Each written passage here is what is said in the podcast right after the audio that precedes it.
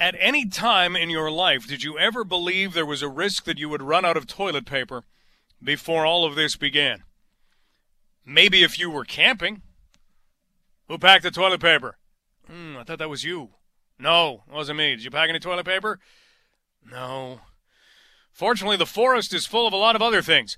You didn't want to have to resort to forest ingenuity when it came to your own bathroom, right? Well, we are at a situation right now where toilet paper is starting to fill itself back in, but we have seen other things that have been difficult to find. And whether we blame panic buying or what, I, I have no idea. What was the next thing to go after toilet paper? People were at home, they were baking, it looks like, so flour became an issue. You couldn't find flour or baking soda, things like that. Baking powder, I guess. They're two different things, right? I don't put baking soda in my cake. That's right. I don't put baking soda in my cake. Baking flour, right? So that became an issue.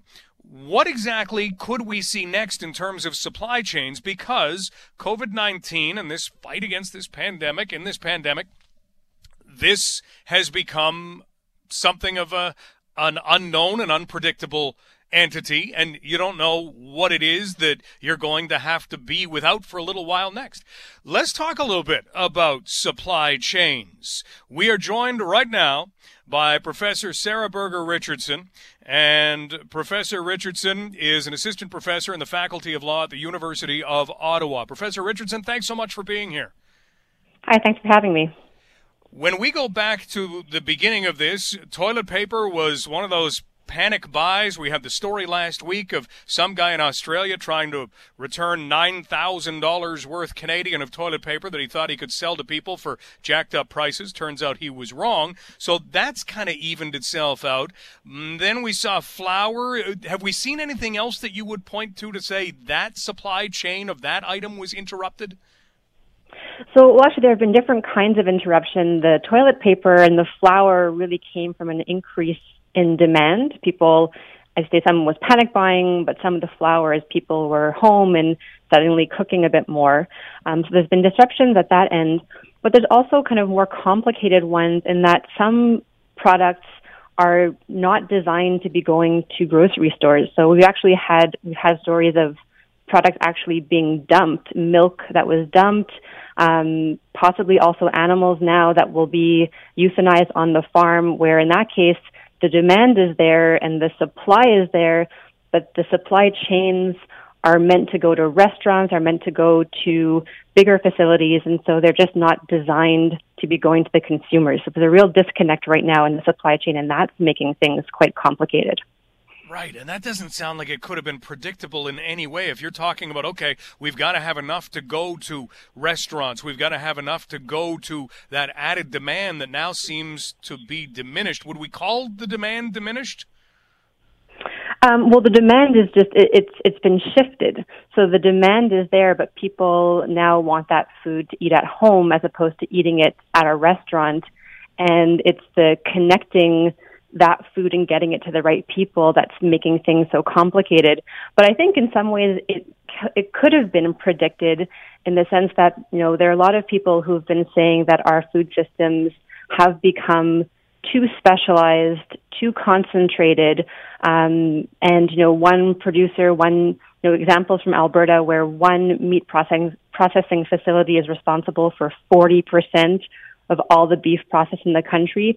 You know, those kinds of systems are destined to fail if there's ever um, a crisis or a bump in the road. So I think this this could have been prevented if we had more um, local and more resilient local food systems. We're talking with Professor Sarah Berger Richardson, assistant professor in the Faculty of Law at the University of Ottawa, and we're looking at the shifting of supply chains and the impact that has had. And Professor Richardson, you talked about the pouring out of milk. Now, if all of a sudden we're talking about animals and perhaps even slaughterhouses, can you explain the change there and, and what may have to happen or how they might deal with it? Yes, so there have been a number of reports of COVID outbreaks at different meat processing plants across the country. Um, there was one. There are a few that have closed in Quebec, and they've but they've reopened um, after they closed down to be cleaned. In Alberta, um, some big facilities that have had COVID uh, are still operating, but on a reduced schedule. Uh, you know, in that sense, they're trying to make things safe for their employees. Um, but as a result of this, you know, we are going to see a bit of a disruption in in the meat supply. Um, but also, you know, these places are really dangerous places to be working at the best of times because employees are working. Um, it's it's hands-on work. It's backbreaking work. They're standing elbow to elbow, working on deboning and doing all the things they need to do to inspect the food. But now, um, where there's a risk of transmission, they're really, really dangerous places. And so, the question, and it's a really hard dilemma, is what do you do? Do you close the facility to protect the employees, but then have farmers stuck with animals that they won't be able to sell? Or do you keep them open um, and put the employees at risk? Um, because also the stories of producers having to um, euthanize their animals on the farm is just, you know, it's heartbreaking on so many levels. Absolutely. And you raise excellent points. I mean, and, and it doesn't sound like there's really a right answer or an easy answer there, is there? No, I think right now we're in a really difficult position and it's really quite tragic. But I think, you know, the idea is to see this crisis and see how we're in a really difficult place and think about how we can improve things going forward so this doesn't happen again. And I guess you hinted before, Professor Richardson, at the way that farming has evolved. And now you have certain farming operations responsible for so much or such a high percentage. Is that something that somebody, perhaps the government, needs to examine and, and maybe restrict? Um, I think it certainly does have to examine it. Um, and there's been pressure on, on the government before uh, at provincial but also federal levels. You know, we have a, a national food policy that's in the works, and there's been you know money set aside for this over the past year. And I'm it, it's been kind of slow to develop, it's in the early stages. And I think this is really a place where that food policy will have to kind of be focused to think about how we can try to break down the concentration, increase the diversification um, of facilities, and, and kind of go from there. We're talking right now on London Live with Professor Sarah Berger Richardson, Assistant Professor in the Faculty of Law at the University of Ottawa, about supply chains. That's the I guess the the policy side of things. How about what we see in in our own personal side of things? Do you expect to see it difficult to find as much meat in our grocery stores, or is that still to be seen? Well, from what I'm seeing, um, the experts who are tracking this seem to suggest that you know there will be a slight disruption, but I don't think it's. But it doesn't seem like it's going to be uh, you know a complete absence of meat. Um, so you know there will be disruptions, but not a not a huge amount.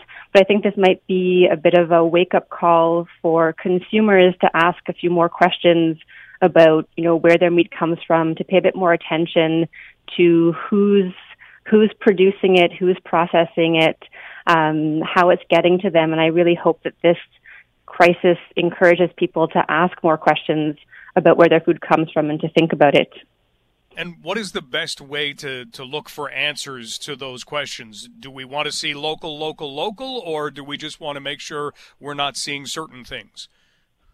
Well, I mean, the local, local, local. I think we have to be careful because we don't want to find find ourselves in this kind of two-tiered system where few people who can afford you know, the highest quality meat and they can buy it directly from a farm um, are able to have that, and everyone else um, is stuck with with uh, lesser quality uh, or more unethical products. I mean, I think we want to find this, uh, the sweet spot in the middle.